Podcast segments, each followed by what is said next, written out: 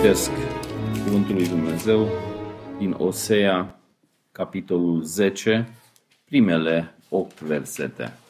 Deci Osea 10, de la versetul 1. Israel era o vie mânoasă, care făcea multe roade, dar cu cât roadele sale erau mai multe, cu atât mai multe era el a zidit altare, cu cât îi era mai mare bogăția, cu atât mai mult își înfrumuța stâlpii idolatrii. Inima lor este împărțită, de aceea vor fi pedepsiți. Domnul le va surpra altarele și le va nimici stâlpii idolatrii. Căci acum zic, n-avem un adevărat rege, pentru că nu ne-am temut de Domnul.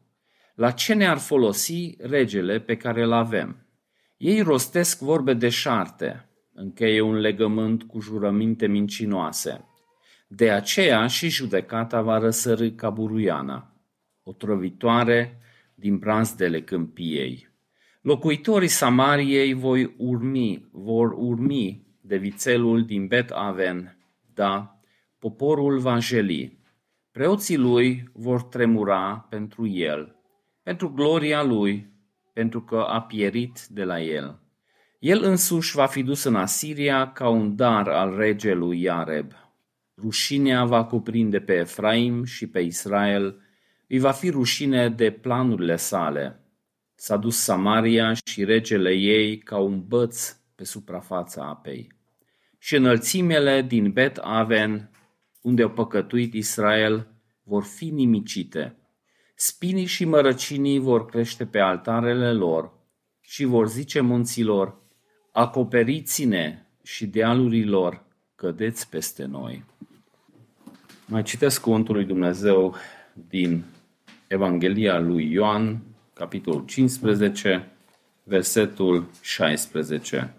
Nu voi m-ați ales pe mine, ci eu v-am ales pe voi și v-am rânduit să mergeți și să duceți roade și roadele voastre să rămână, pentru că orice veți cere de la Tatăl meu, în numele meu, o să vă dea.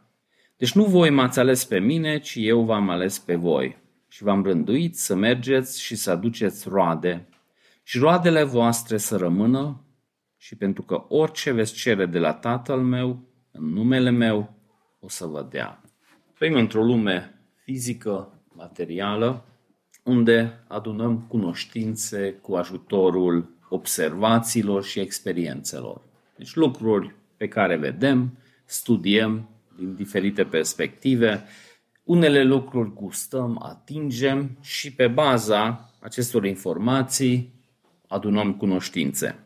Dar când vine vorba de cunoașterea voii lui Dumnezeu, a persoanei lui Dumnezeu, nu suntem dependenți de revelația lui Dumnezeu. Dumnezeu să ne spune cum e El, pentru că Dumnezeu este Duh și nu putem să-L studiem în felul în care noi studiem lumea fizică materială. Dar Dumnezeu ne cunoaște, știe cât de mult suntem lipiți noi de lumea asta fizică materială și atunci și în revelația Lui foarte des folosește exemple din lumea noastră cu ajutorul căruia să ne explice cum este de fapt împărăția lui Dumnezeu, cum este de fapt planul lui Dumnezeu, caracterul lui Dumnezeu.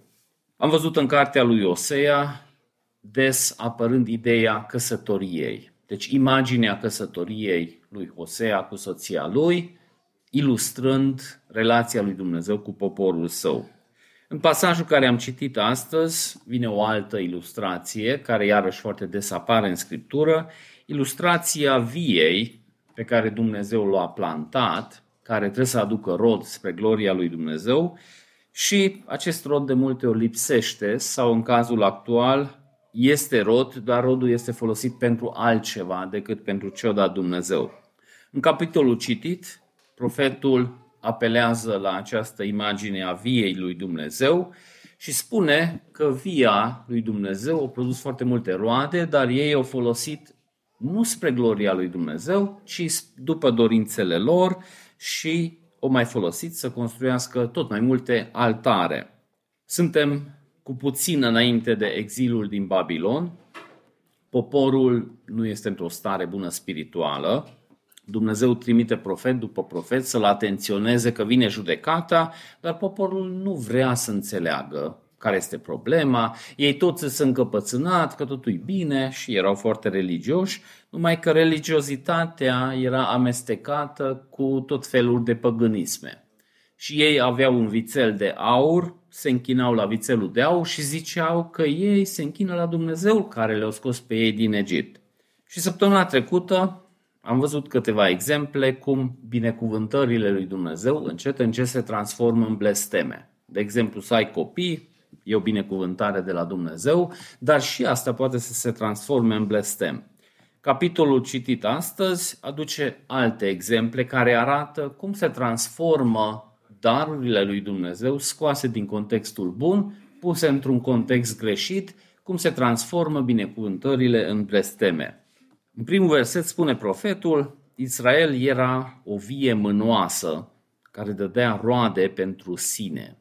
Cu cât avea mai multe roade, cu atât își înmulțea altarele și cu cât mai era cât mai bogat era țara, cu atât înfrumuseau, înfrumusețeau stâlpii sacri.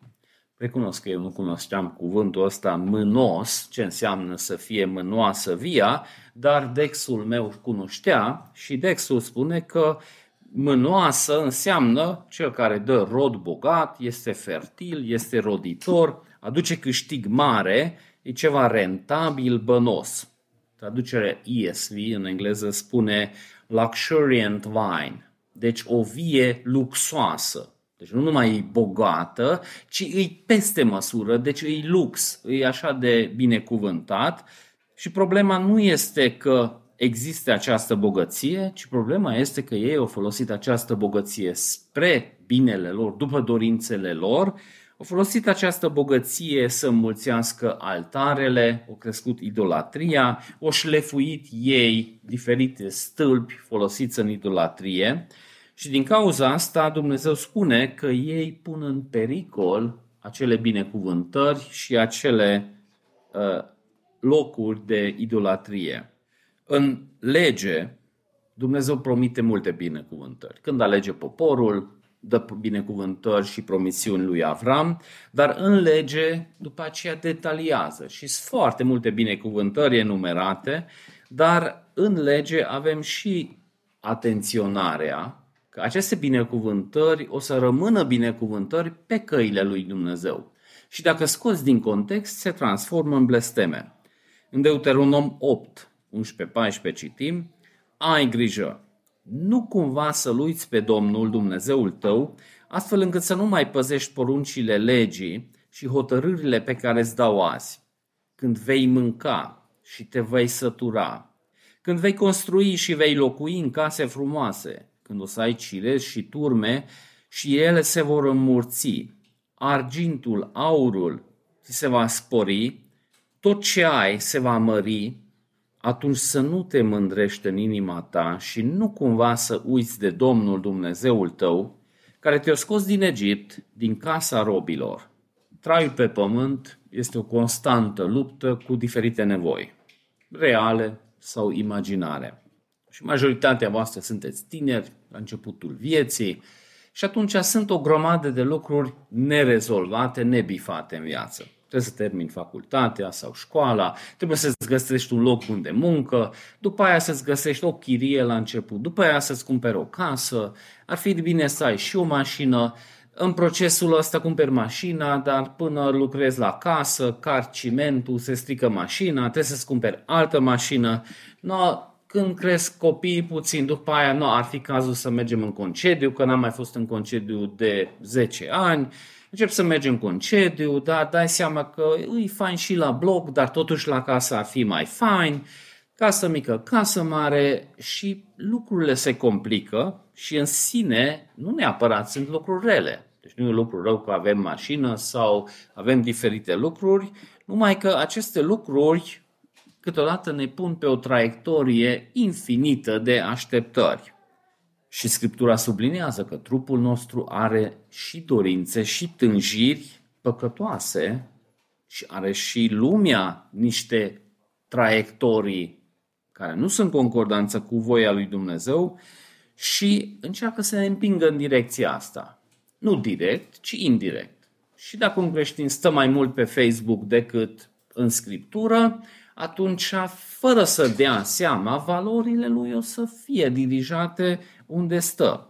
Dacă un creștin meditează mai mult despre anumite nevoi, atunci acele lucruri o să-l modeleze gândirea lui și felul în care îți petrece timpul.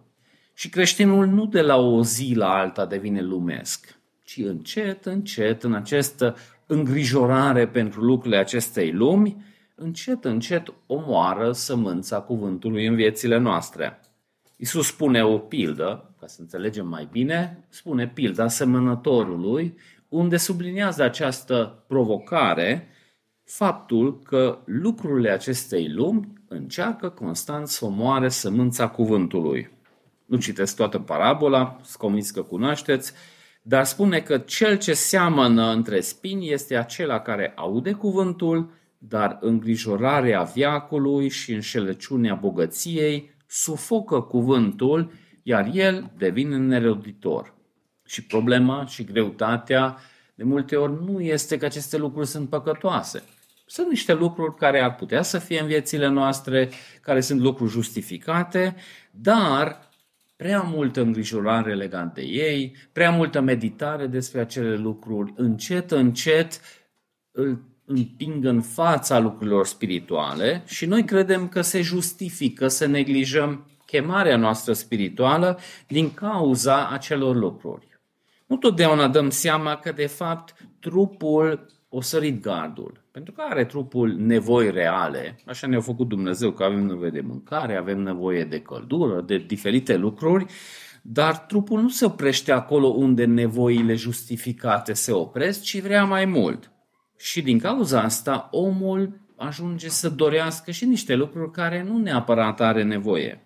Mi se pare interesant, autorul în scriptură spune, Doamne, nici nu știu exact ce să cer, pentru că dacă sunt prea bogat, și asta e o capcană, dacă sunt prea sărac, și ăla e capcană, zice, Doamne, dăm Tu ce crezi că e nevoie, pentru că eu, sincer, nici asta nu mai știu. Dar nu toată lumea e chiar așa de conștient, pentru că Iacov ne mustră dintr-o altă direcție. Zice că nu aveți anumite lucruri pentru că nu cereți. Și când cereți, cereți ca să risipiți pentru plăcerile voastre. Deci aceste lucruri aparent sunt nevoi reale și totuși zice Iacov că e vorba de plăcerile trupului care deja nu se mai justifică.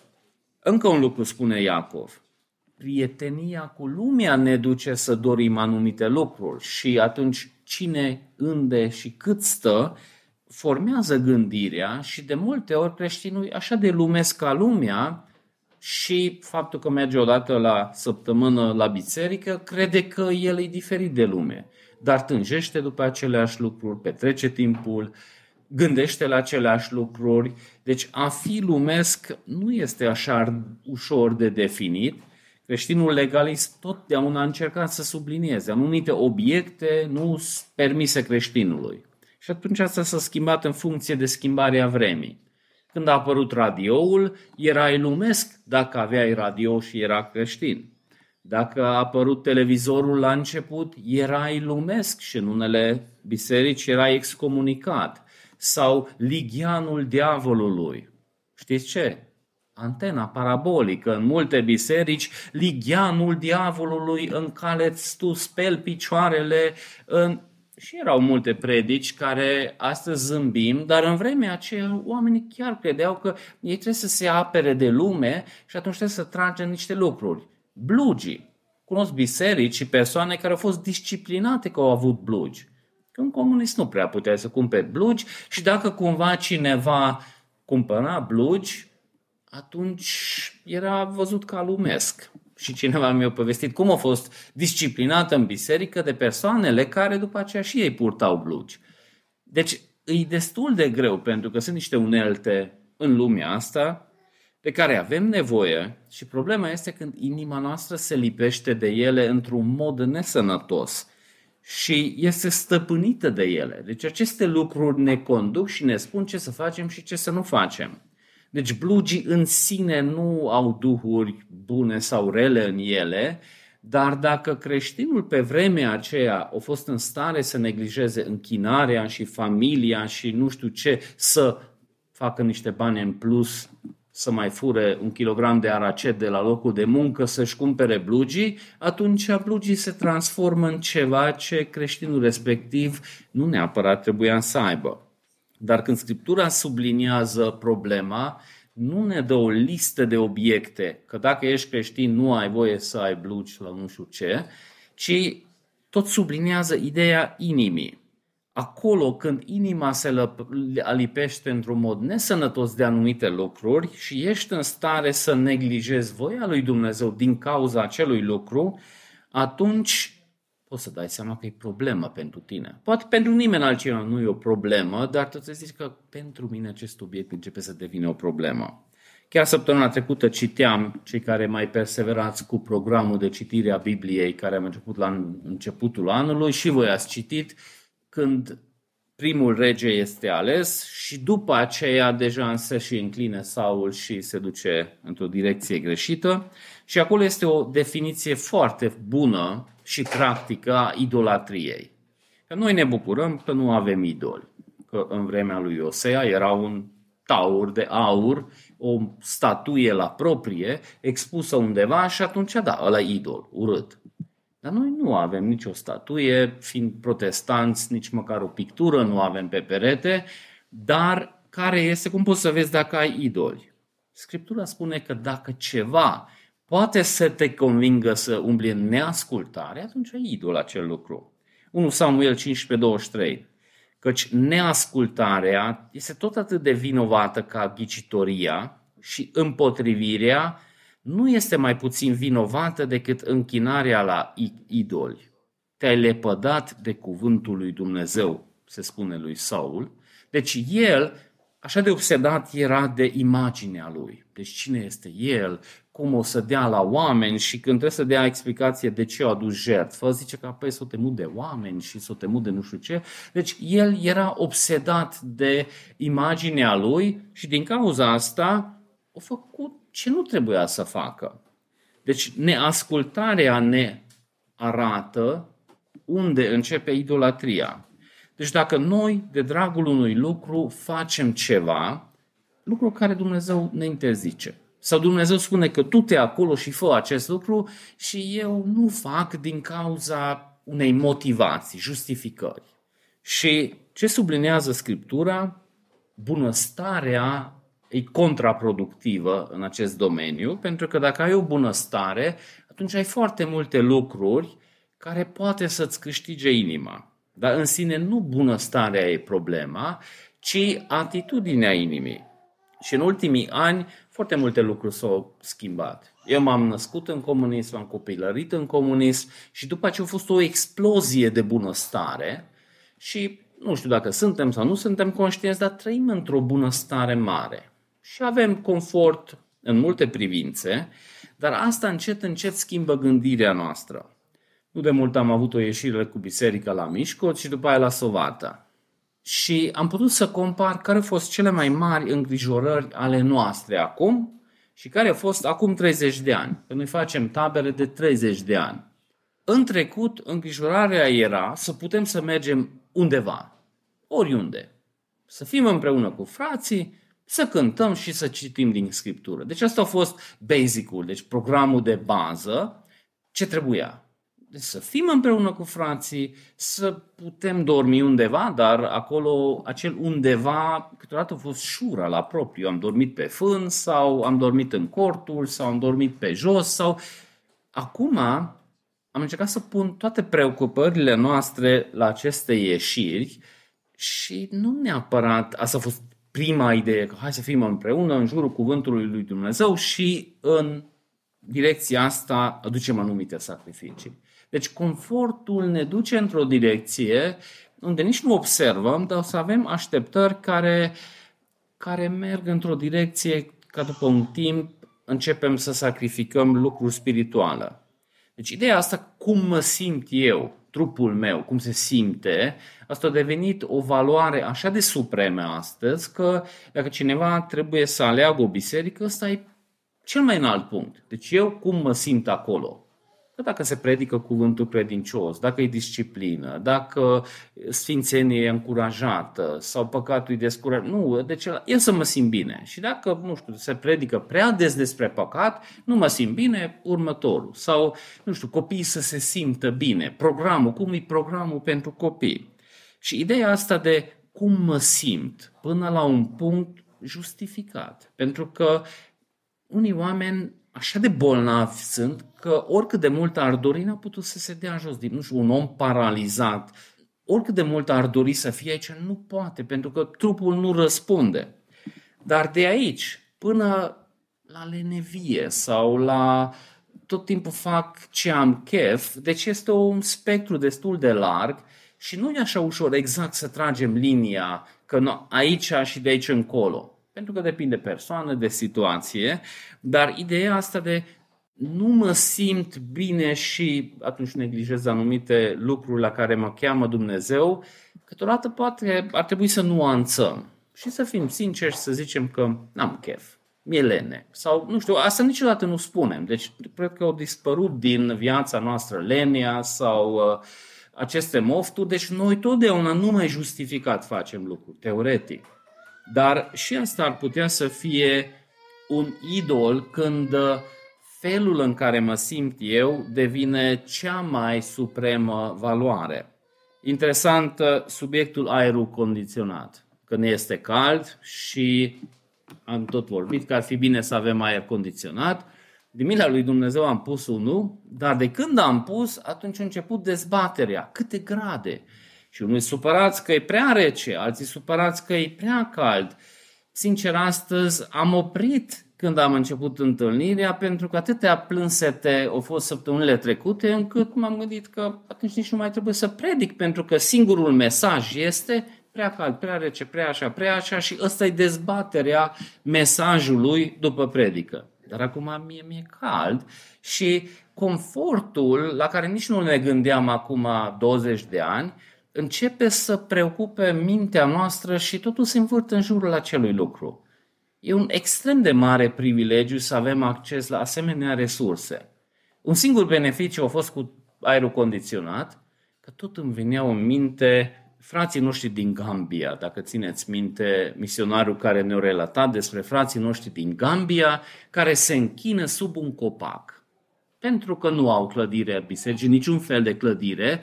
Câteva biserici au ceva din uh, metal care se încinge și poți să faci grill înăuntru.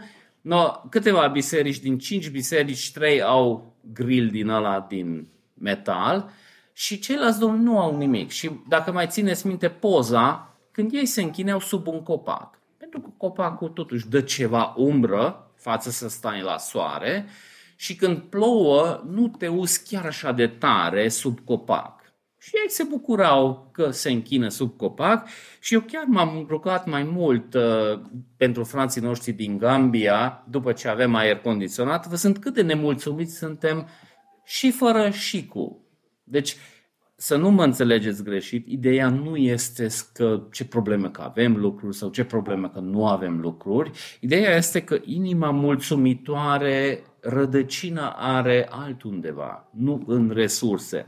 Și dacă importanța resurselor cade într-un loc neechilibrat, atunci ajungem să facem ce făceau și evrei. Viața lui David. Înainte să începem romani, am studiat viața lui David, doi ani. Și țineți minte ce benefic a fost spiritual lui David, acea perioadă când era prigonit, când dormea în peșteră, când dormea uh, pe jos, când era fric, când tră, trăia în fiecare zi cu frica că mă prinde și mă omoară, totuși ne-au dat niște psalmi așa de profunzi, așa de spirituale, încât trecând prin greutăți, avem unde să apelăm. Și când lui David începe să-i meargă bine, Păi el nu se simte că ar trebui să meargă la război. Eu nu mai simt că ar trebui să mă duc la război. Toată țara merge la război, el ar trebui să conducă poporul în război și atunci el nu mă mai duc acum. Bine, dar stai acasă, ce faci? Dacă nu faci voia lui Dumnezeu, faci voia diavolului și a trupului. Deci nu poți să stai în mijloc așa neutru. Ca între țări de obicei este zona aia neutră, țara nimănui. Deci în lumea spirituală nu este așa ceva și încet, încet se duce în cealaltă direcție.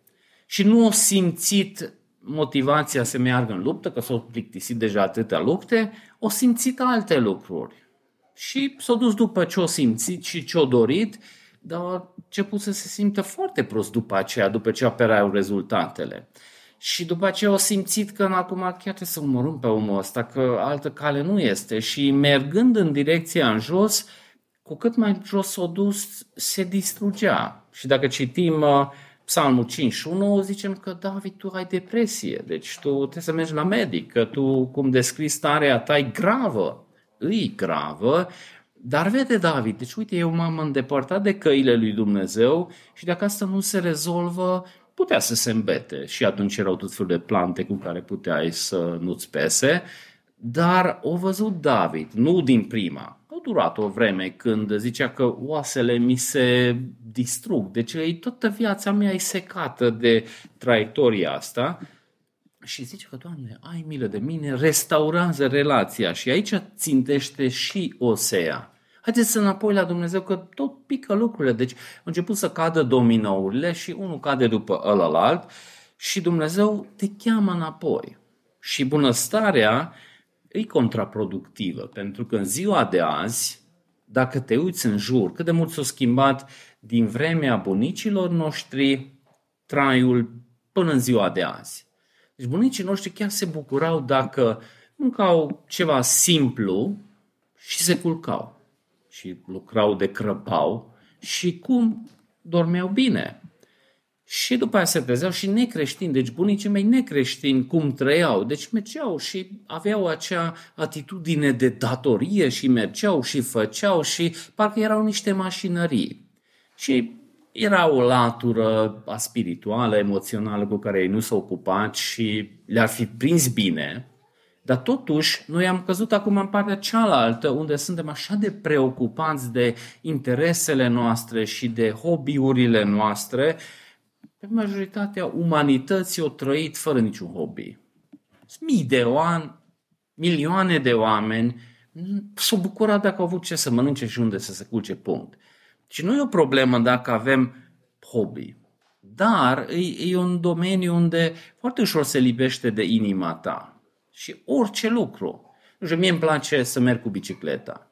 Când eram la facultate, mergeam mult și în păduri. După aia, când copiii erau adolescenți, mergeam împreună. Acum nu prea am timp, dar în principiu îmi place ideea. Dar și chestia asta cu bicicleta. Deci, este un obiect cu care poți să mergi puțin mai repede decât pe jos, de la punctul A în punctul B, punct. Am zice noi. Dar nu, asta e o religie care are închinare și poți să ai biciclete cu zeci de mii de euro și cunosc creștini care au multe biciclete cu zeci de mii de euro și cheltuiesc uh, sume colosale să meargă cu bicicleta și pe continentul ăsta și, pe, și nu sportivi profesioniști. Asta e hobby-ul lor. Și aici nu poți să tragi o linie că creștinul poate să aibă o bicicletă de maximum nu știu ce valoare. Nu poți să zici că ai devenit legalist. Nu poți să zici că creștinul nu poate să meargă pe continentul X sau Y să se dea cu bicicletă, pentru că ai fi legalist. Dar totuși, când începi să devină preocuparea ta cea mai mare acest lucru, în jurul căruia îți umblă mintea și unde aduci cele mai mari sacrificii, acolo începe să fie o problemă. Nu de mult un creștin care chiar greu se trezește duminica să ajungă la biserică, au făcut, nu știu, 10 sau 20 de mii de kilometri să meargă la un concurs de bicicliști amatori. Deci nu e sportiv, deci are burtă mai mare ca mine și deci nu e un om sportiv care ar trăi din asta sau și totuși a făcut un sacrificiu așa de mare pentru hobby-ul lui, care niciodată nu face pentru cele spirituale. Și aici iarăși zic, nu poți să tragi exact linia că cine de aici încolo e sigur necreștin și lumesc, dar totuși așa de ușor se lipesc lucrurile de inimile noastre și se transformă în idoli.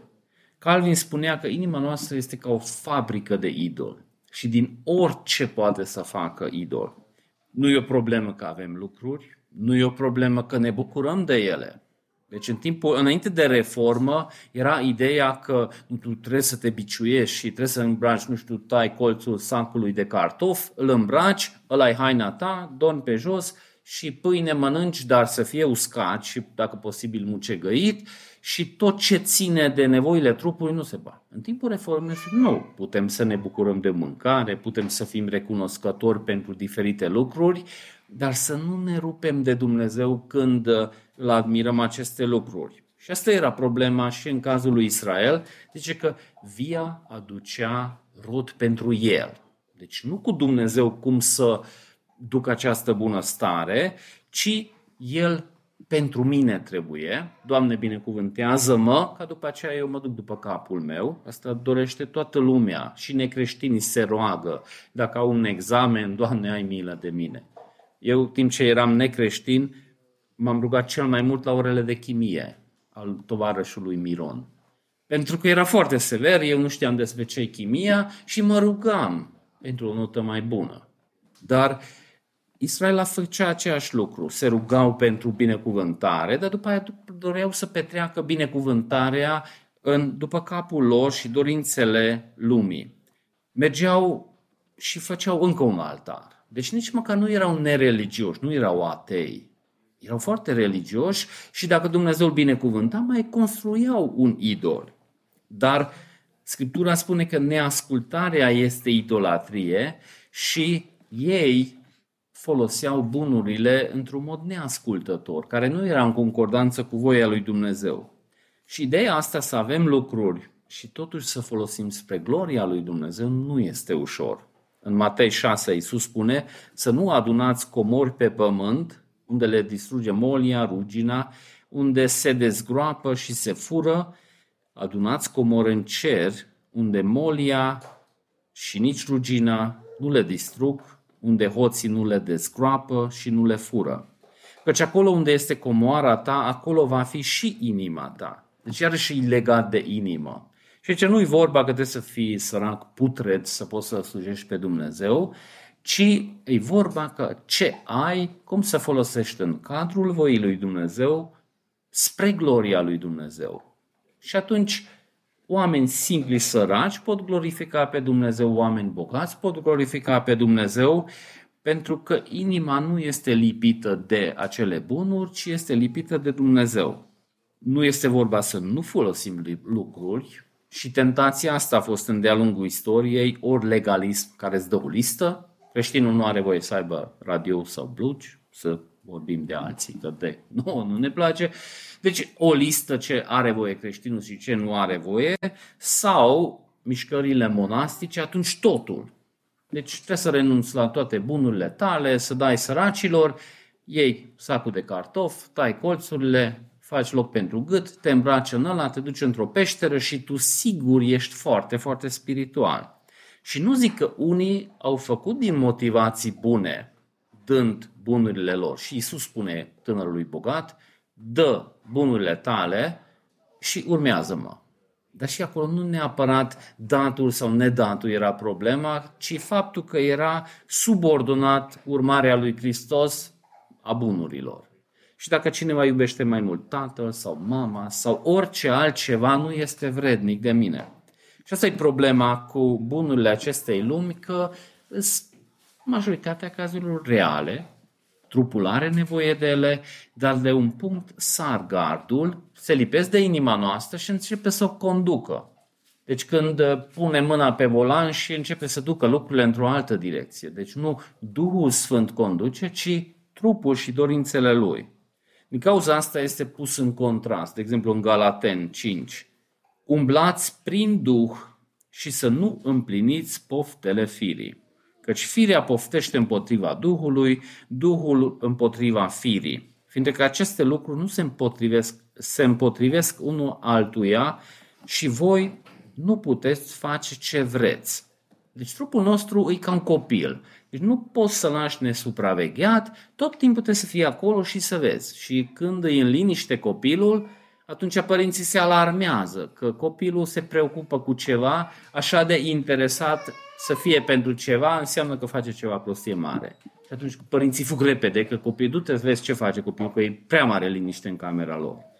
Și de obicei fac niște lucruri ce n-ar trebui să facă și fac în liniște știind că în gălăgie părinții o să apară. Deci trupul trebuie ținut cu ochi, deci să ai un ochi pe el și să nu hrănești poftele care te duc împotriva voii lui Dumnezeu.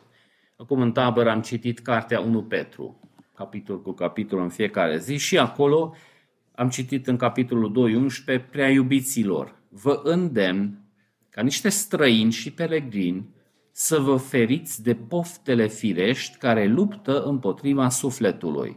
Deci să ai grijă. Și asta nu înseamnă că atunci nu mâncăm, nu dormim, pentru că trupul nostru este templul Duhului Sfânt. Și trebuie să avem grijă de sănătatea noastră, până la un punct într-un mod echilibrat creștinul să se uite ce mănâncă, dacă face mișcare, dacă doarme, dar oricare din astea. Deci mâncarea poate să devină un idol și lucrurile care ar trebui să hrănească trupul, distrug trupul.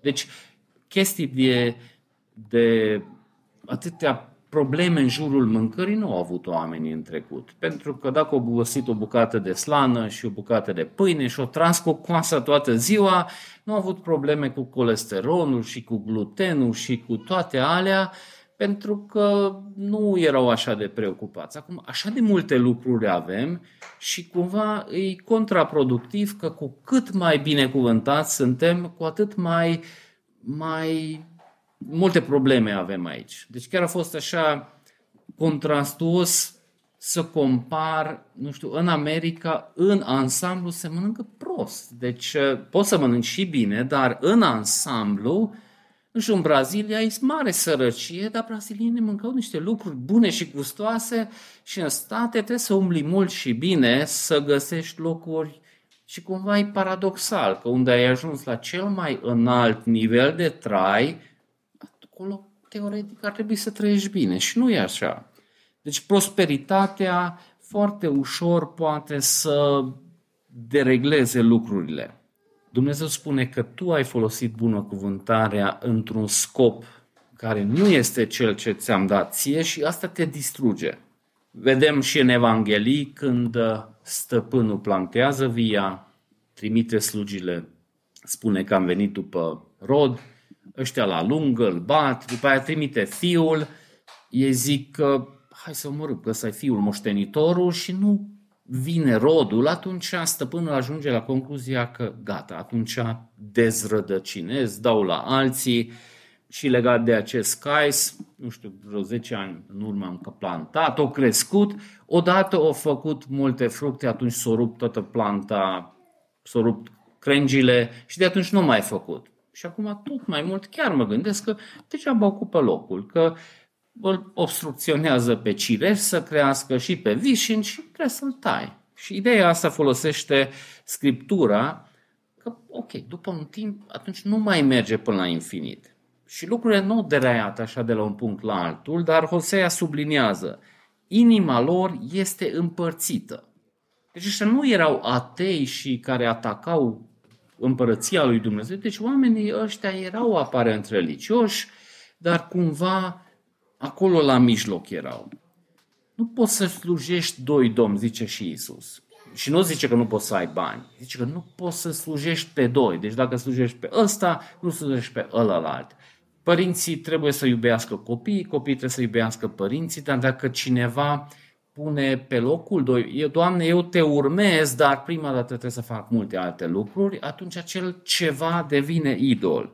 Dumnezeu ne-a chemat să-L iubim din toată inima, din tot sufletul, din toată mintea, deci cu toată ființa noastră și asta nu înseamnă că nu folosim lucruri sau nu ne bucurăm de o mâncare. Poți să te bucuri de o mâncare, dar poți să aluneci în direcția aceea ca să mănânci bine, ăsta să fie Dumnezeul tău.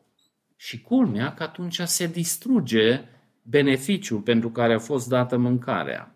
Deci oamenii ăștia aveau inimă împărțită și după un timp volanul a fost tras într-o direcție greșită.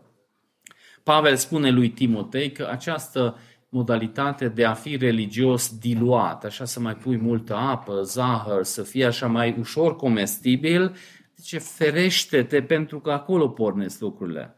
Având o formă de evlavie, dar neagă puterea, ferește-te de ăștia. Osea spune, inima lor este împărțită. Deci la început nu devin eu idolatru de biciclism. Păi cu timpul. Deci la început îmi place, după aia împărțită inima, când trebuie să alegi între A și B, alegi B-ul, contrar voii lui Dumnezeu și încet, încet te îndepărtezi. Și Dumnezeu spune că dacă te îndepărtezi, atunci pui în pericol acel ceva.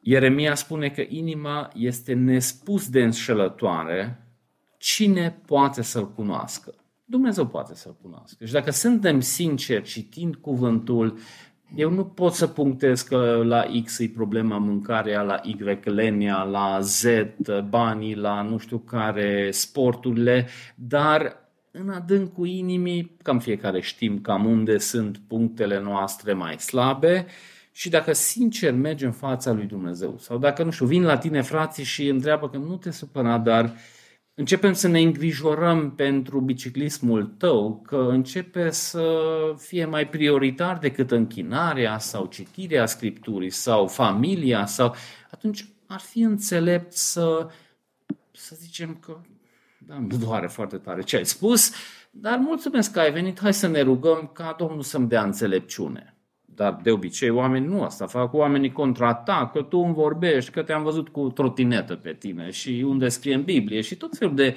abureli și asta făceau și cu profeții. Inimile lor erau împărțite și acum o să-și poartă vina. Ei o să dărâm altarele, o să distrug stâlpii sacri. Deci cu și în Luca 20, vine stăpânul, ia via și dă altora. Israel și-a întărit inima, Dumnezeu o luat Evanghelia, a dat altor națiuni.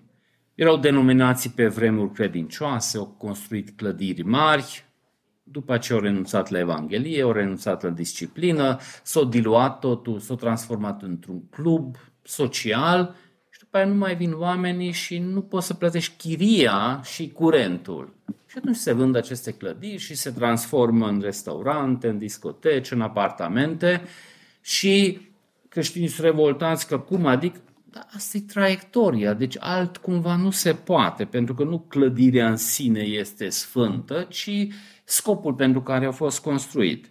Și sunt o grămadă de libertăți care s-au câștigat pe fundamentul Evangheliei și acum încet, încet le pierdem pentru că am început să-L idolatrizăm.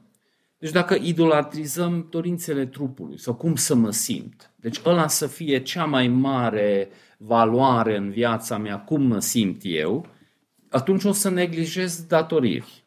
Neglijând îndatoriri, o să mă simt prost, că mă mustră conștiința, dar și consecințele neglijenței o să producă lucruri neplăcute și cu cât trăiește cineva mai mult ca să mă simt bine, cu atât mai prost se va simți cu timpul. Poți să idolatrizezi frumusețea și până la un punct poți să zici că da, Dumnezeu a creat estetic frumos multe lucruri. Și un creștin nu trebuie să aibă sac de cartofi și haine din anii 70 a bunicii ca să pară smerit. Pentru că nici la nu-i smerenie, e o fel de mândrie îmbrăcată într-o aparență umilință. Dar și aici, deci cum să-ți îngrijești esteticul, poți să ajungi într-un punct nesănătos și dacă asta devine cel mai important în viață, oamenii se transformă în monștri. Deci acum nu vreau să intru în multe detalii, dar îi campionatul culturiștilor amatori sau ceva. Și la, până la un punct e chiar deci estetic, dacă vezi cineva e puțin mai puțin burtos ca mine, deci arată mai bine. Dar totuși unii se transformă într-un mod uh, deja îi, o sărit gadul și o căzut acolo. Necreștini, odată am văzut undeva, era ceva emisiune care asta discuta, necreștinii, că dacă tot te operezi și te operezi și arătau niște cazuri de oameni, monștri s-au transformat vrând să arate mai bine. Și a trecut prin zeci de operații estetice și după aceea s-a transformat în monștri și acum mai dau nu știu câți bani să revină cât se poate de varianta care era inițial. Deci dacă idolatrizezi ceva, atunci te distruge. Idolatrizezi copii, că săptămâna trecută, dacă țineți minte, asta era subiectul, ori n-ai copii, ori dacă ai, nu te binecuvântează faptul că ai copii, dacă de dragul copiilor neglijezi voia lui Dumnezeu, totul se transformă într-un coșmar.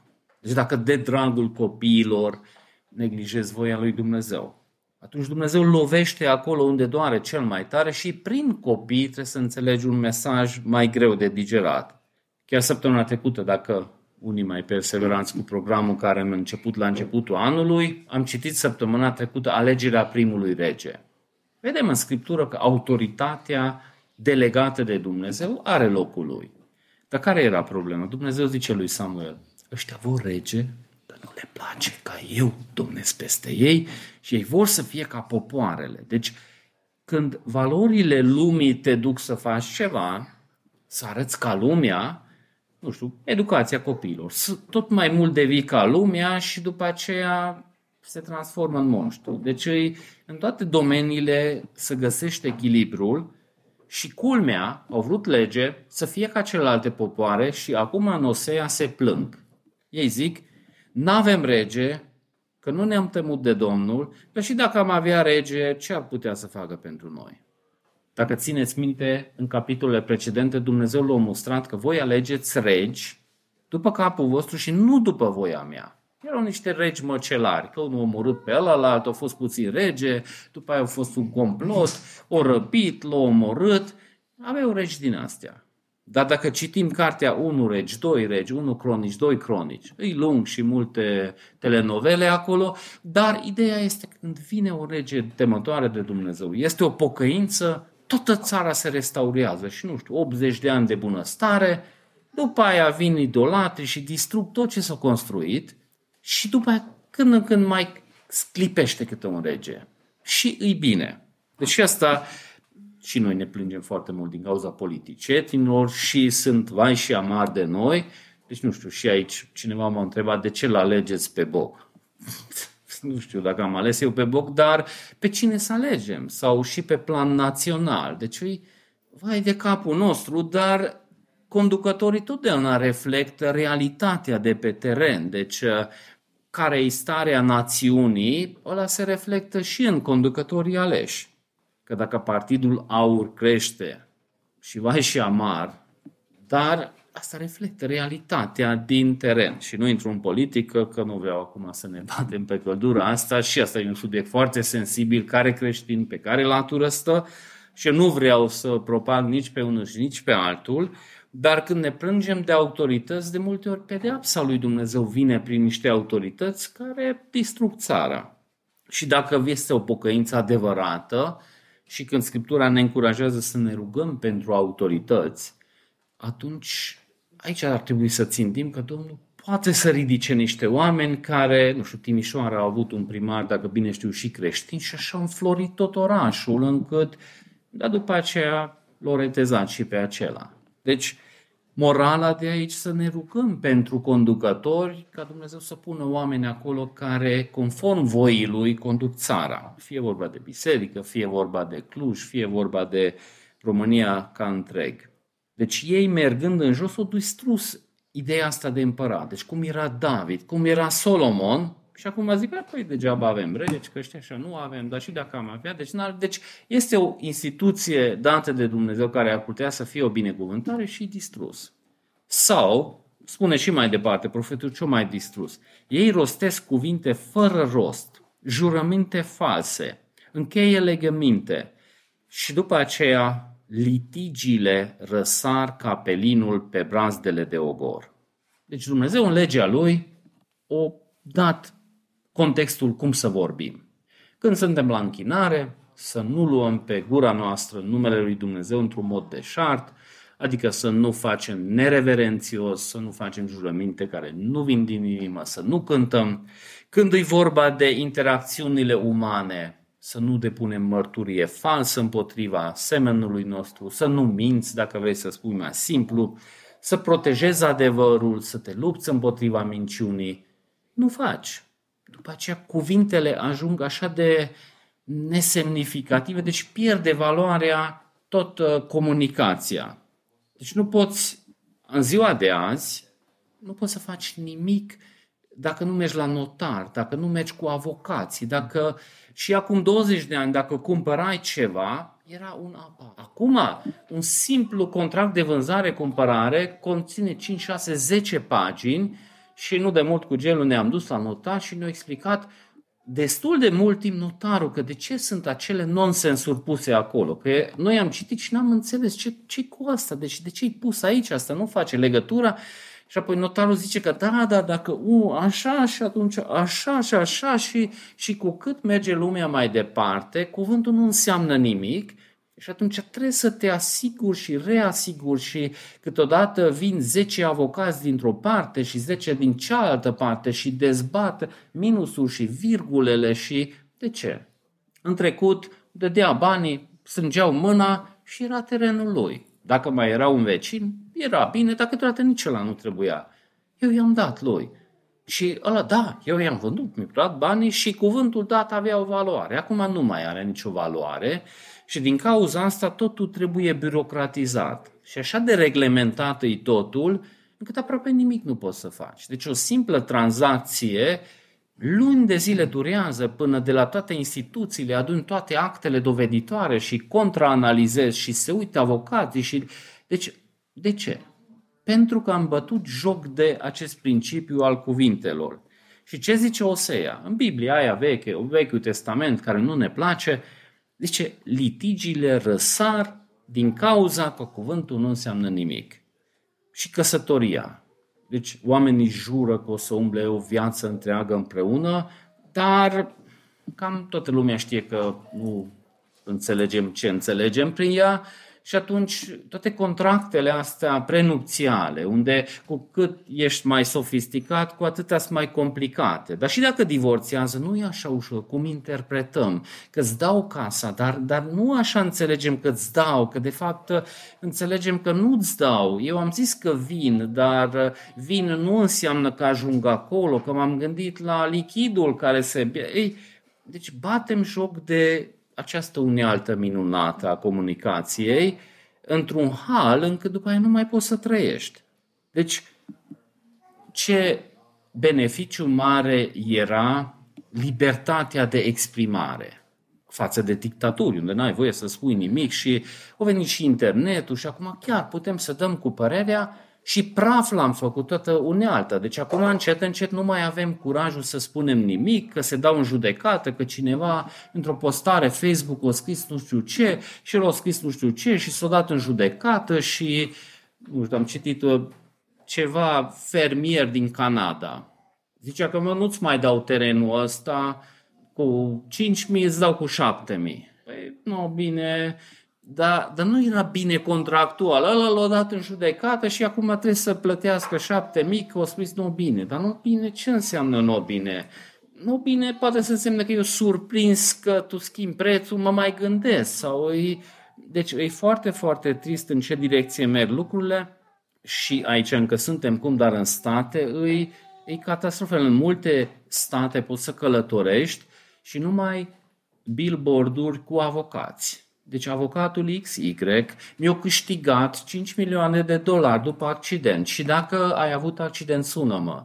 Avocatul cu tare mi-a câștigat 2,3 milioane de dolari după un malpraxis, sună-mă. Și care e rezultatul? Omul de clasă medie nu poate să meargă la medic, că e așa de scump medicina, pentru că medicii trebuie să asigure și să reasigure și... Deci tot sistemul este omorât din cauza acestor deplasări de la voia lui Dumnezeu. Cei care ați prins vremea high five, deci între primele social media, ce lucru mare era când nu aveai încă telefon, era foarte scump telefonul și puteai să dai de rude care au mers peste mări și țări și puteai să sun gratuit și era o unealtă frumoasă.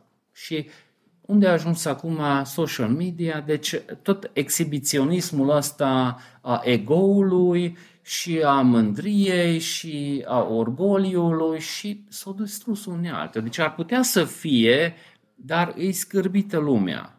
Deci dreptul la libera exprimare e un lucru frumos, dar încet, încet nu mai avem, că iarăși o să fie o dictatură liberală care o să reglementeze ce să spunem și o să șteargă și predica asta de pe YouTube când vine vremea, pentru că eu am avut curajul să spun anumite păreri despre anumite subiecte. Deci în Occident deja se șterg canale și tot în țările unde au fost între elementele de bază dreptul de a-și exprima părerea. Și oamenii dezbăteau într-un mod ziditor. Și dacă nu erau de aceeași părere, în America încă se poartă la facultăți, fac dezbateri și tu ești de altă părere, eu de altă părere, într-un mod respectuos argumentăm, lumea aplaudă și pleacă. Dar nu, acum încet, încet nu mai poți să zici că tu nu mai poți să ai o altă părere. Deci e foarte trist cum merg lucrurile și ce este la rădăcină? Da, o să fie da, nu o să fie nu. Și tot restul e de la diavol, zice Isus. Bine, bine, dar nu putem așa să înțelegem și e un coșmar să chem un instalator. Că dacă zice că vine mâine, pot să fii 99,9% sigur că nu vine mâine. Și dacă vine, e cel mai suspect om din lume că ăsta dacă a venit ceva nu e în regulă. E foarte grav că dacă a venit când o zis, e ceva suspect. Discutam cu cineva săptămâna trecută despre educația copilului. Și o, e complicat și greu și da, e greu, dar ziceam, ideea e simplă consecvență, perseverență. Dar ce consecvență? Dar cum să înțeleagă consecvență? Zic, când zici da, să perseverezi că da înseamnă da și nu înseamnă nu. Și oricât de mult încearcă copilul să te manipuleze, nu, să rămână nu. Deci, teoretic, e simplu. Culmea, dacă îi dai drumul și face ce vrea, cei mai nesiguri copii care am văzut erau care au făcut tot timpul ce au vrut. Și tot dă cu capul în perete și nu știe unde sunt limitele. Deci copilul pe termen lung apreciază dacă are limite trasate și știe unde sunt limitele. Deci ă, orice lucru scos din context se distruge după aceea. Și în versetele care rămân până la sfârșit îi descris cum vin, îl iau, distrug. Era acolo la propriu un vițel de aur și când au venit și l-au câștigat uh, bătălia, au dus vițelul acela în captivitate.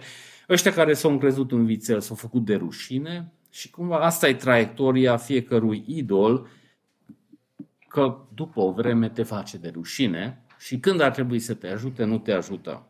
Și totuși n-aș dori să încheie într-o notă așa de pesimistă și negativă, pentru că și scopul lui Osea în acest punct este în continuare să cheme la pocăință. Chiar dacă folosește acea imagine care și în Apocalipsa apare, când oamenii cerșești să cadă stâncile pe ei. Deci astăzi dacă ar fi o avalanșă și stâncile ar cădea pe 100 de oameni, atunci toată presa mondială ar relata că uite, în retezat, au căzut muntele pe oamenii ăștia și au murit 100 de oameni. Dar în ziua judecății, oamenii cerșesc să se întâmple acest lucru cu ei și nu se va întâmpla. Totuși, când face apel la aceste lucruri Osea, de ce spune în capitolul 6, primele trei versete, spunea motivația lui, haideți să ne întoarcem la Domnul, căci El ne-a sfârșit, tot El ne va vindeca.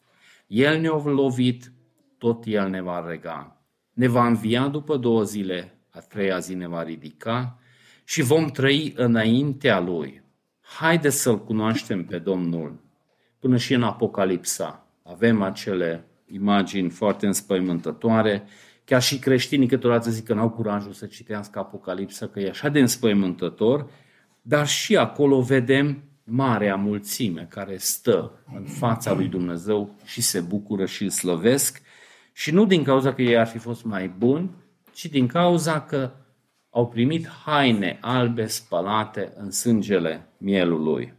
Și în încheiere citesc din Ioan 5, pe care e tot despre vie, tot despre roade, dar subliniază că venind la Hristos, prin puterea Lui putem să aducem aceste roade.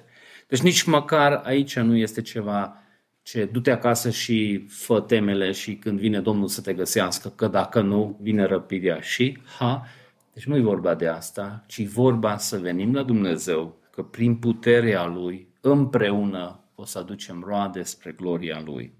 Deci câteva versete din Ioan 15 citesc în încheiere. Eu sunt adevărata viță. Tatăl meu este viticultorul. El taie din mine orice mlădiță care nu aduce rod și curăță orice mlădiță care aduce rod, ca să aducă și mai mult rod. Rămâneți în mine și eu rămân în voi. Așa cum mlădița nu poate să aducă rod de la sine, dacă nu rămâne în viță, tot așa voi nu puteți să dați rod dacă nu rămâneți în mine. Eu sunt vița, voi sunteți mlădițele.